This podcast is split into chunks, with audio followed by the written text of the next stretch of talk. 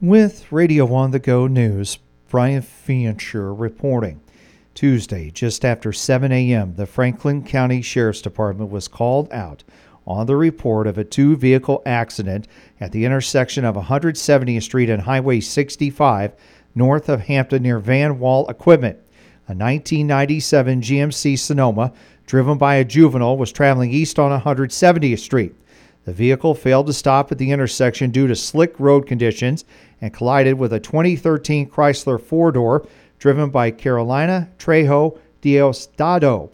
Franklin County Sheriff Aaron Dodd tells Radio on the Go News no injuries were sustained by either driver, but both vehicles received considerable damage. No dollar amount on the damage received was available. State Republican Senator Dennis Guth of Klemme will be representing the new Iowa Senate District 28 in the new year. District 28 will include all of Franklin, Wright, and Hancock counties in the broadcast area.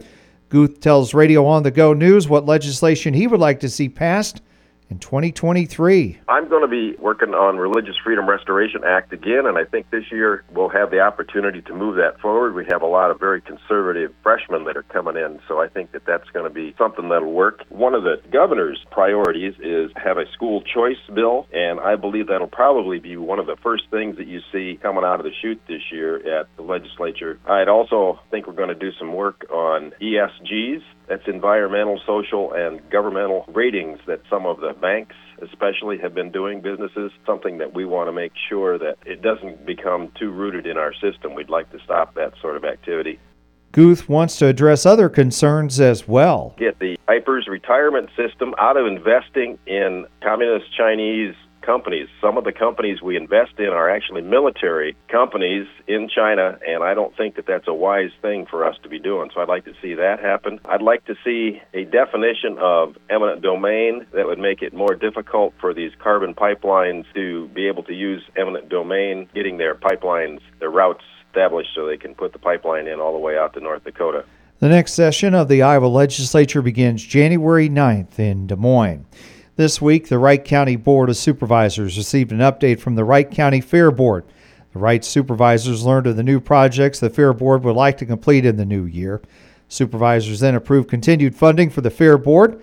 The Fair Board will receive roughly $30,000, can receive an additional 5,000 if the Fair Board can match that amount. The Board of Directors from Clarksville Area Recreational Development, or CARD, is working with the Institute for Decision Making at the University of Northern Iowa to help guide them on a strategic plan and goal setting for the organization.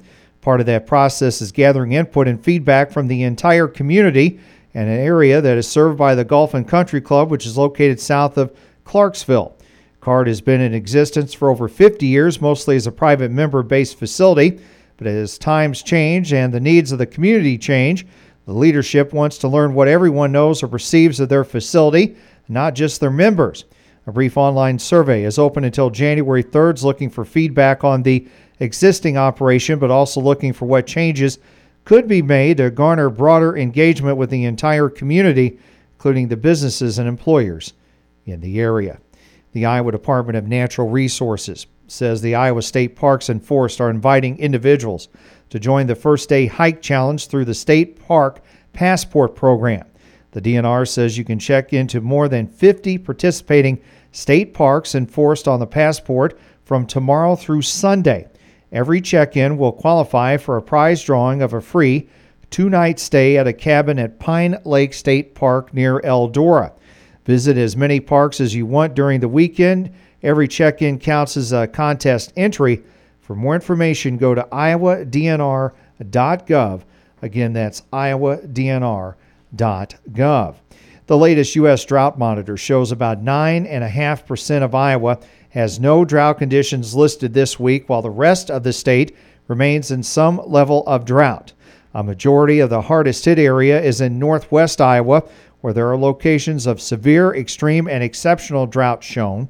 A majority of the broadcast area remains in a moderate drought, except western portions of Hancock and Wright counties, which are shown as being in a severe drought and eastern Butler County, which is listed as being abnormally dry. One year ago, almost 49% of Iowa was drought free.